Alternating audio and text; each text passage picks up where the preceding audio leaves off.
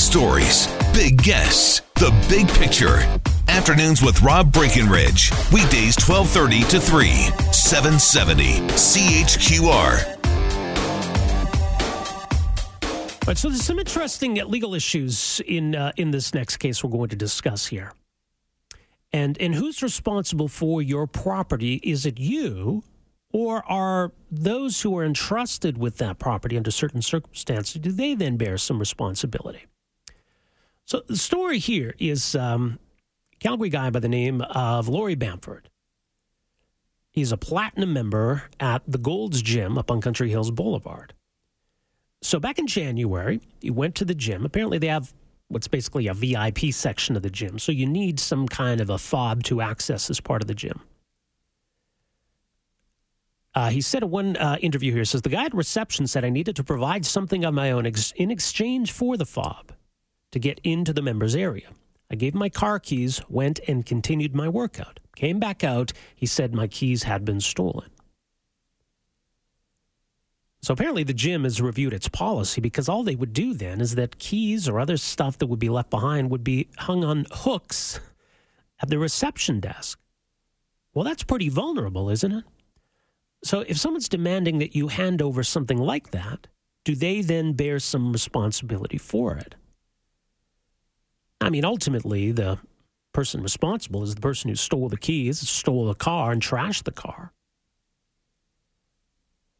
But who's to blame here? So, some interesting questions. Joining us to talk a bit more about this case, very pleased to welcome to the program Chadwick Newcomb, is a civil lit- a litigator with uh, Kahane Law Office here in Calgary. Chad, thanks for joining us. Welcome to the program.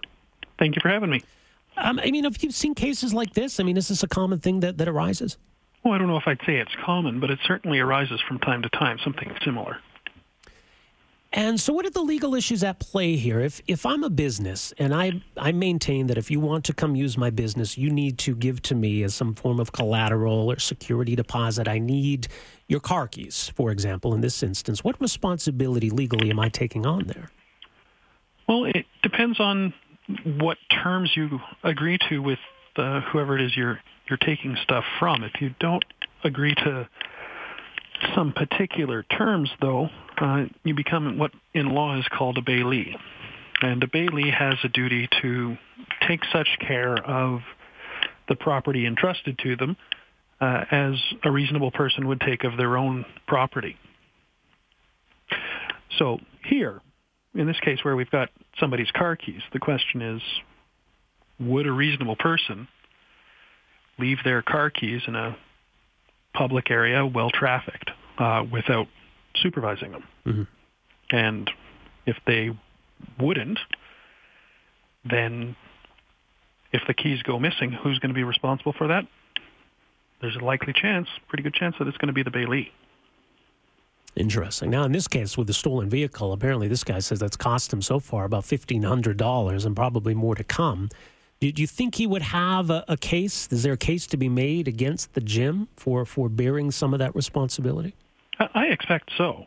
I mean, at the end of the day, it's why the gym probably has insurance as well. I've heard uh, heard the comment that uh, if this uh, if this fella had had theft insurance on his vehicle, then his insurance would have covered it. But that doesn't really absolve the the gym from its obligations in respect to taking care of his property. Right now, it's interesting because I mean, you, you, see it all the time, and I've been to fitness centers where you go into the change room, you know, find a locker to, to leave your stuff, and you know, there, there's some kind of signage posted that you know, lock your stuff up at your own risk. This place does not bear responsibility for your stuff. That if you're going to leave it locked up, anything could happen. And, and, is there a reason they do that? Does that kind of absolve them of responsibility if I go put my stuff in a locker and someone breaks into that locker? It, it depends.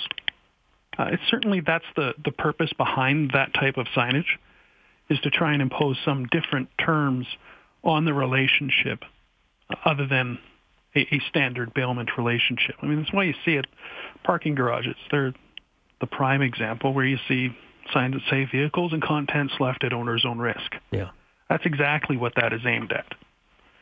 And the goal there is to create a situation where for example, if the car does go missing, they are able to say, um, you know, we weren't uh, strictly speaking, a, a bailee because we've got this sign that lets you know that we're not going to be doing anything to try and safeguard your goods. Now, even that sign, however, isn't going to be universally accepted as a defense. Uh, there could be lots of situations where uh, it's not good enough and the parking garage or, or here the gym uh, continues to bear responsibility. That's why each case turns on its own facts.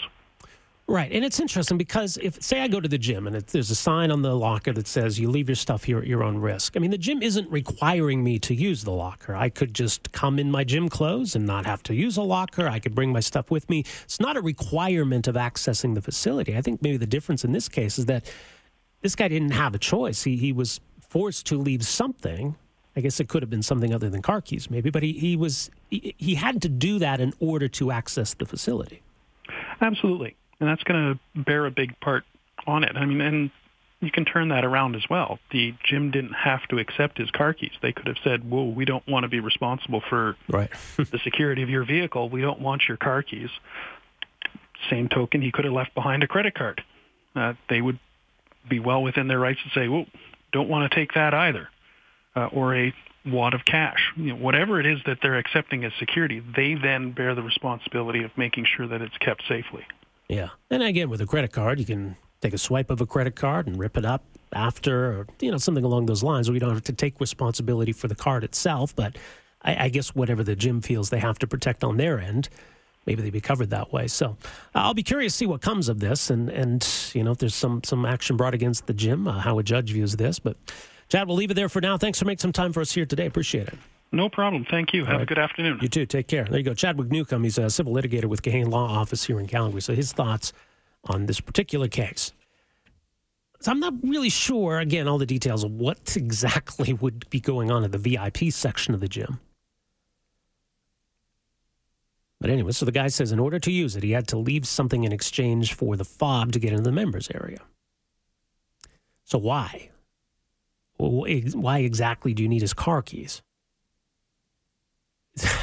if he wrecks something in there, that's what you're going to hold his car. I mean, I don't. I, so that that to me seems really odd. First of all, are you worried he's going to steal the fob or give the fob to somebody else? Is that the concern that these fobs are pretty valuable and we don't want people using them who shouldn't be using them? But yeah, if you're going to demand the guy turn over his car keys, it seems to me then that you bear some responsibility for that, if that's a requirement, if he doesn't have a choice. So they didn't have to accept his car keys. I think there would be other ways to deal with that. And if you're going to do that, if you're going to make that a requirement, then yeah, I think you need something better than we'll just put them on the hooks at the front desk. Put them in a locked drawer or something. Uh, so the word is that the uh, the gym is now reviewing its policy. I mean, better late than never, I guess, but it shouldn't have had to come to that point. Um, the owner of the gym said in an interview, quote, apparently what happened was the guy jumped on the counter and stretched his body along, grabbed the first set of keys off the fob area, then split. So we caught that on camera. So because of that, we've obviously taken them off the columns and we've got them under the desk. Especially nowadays with car keys, right? It's not as though like in the old days where you'd have to go up to each door and put the key in to see if you have the right key. You just press the button to make the car honk, and it's pretty obvious, or just unlock. It's pretty obvious which keys go with which car. Anyway, 974 8255 is the number. Quick break here. We're back with more right after this. Afternoons with Rob Breckenridge, starting at 1230 on News Talk 770 Calgary.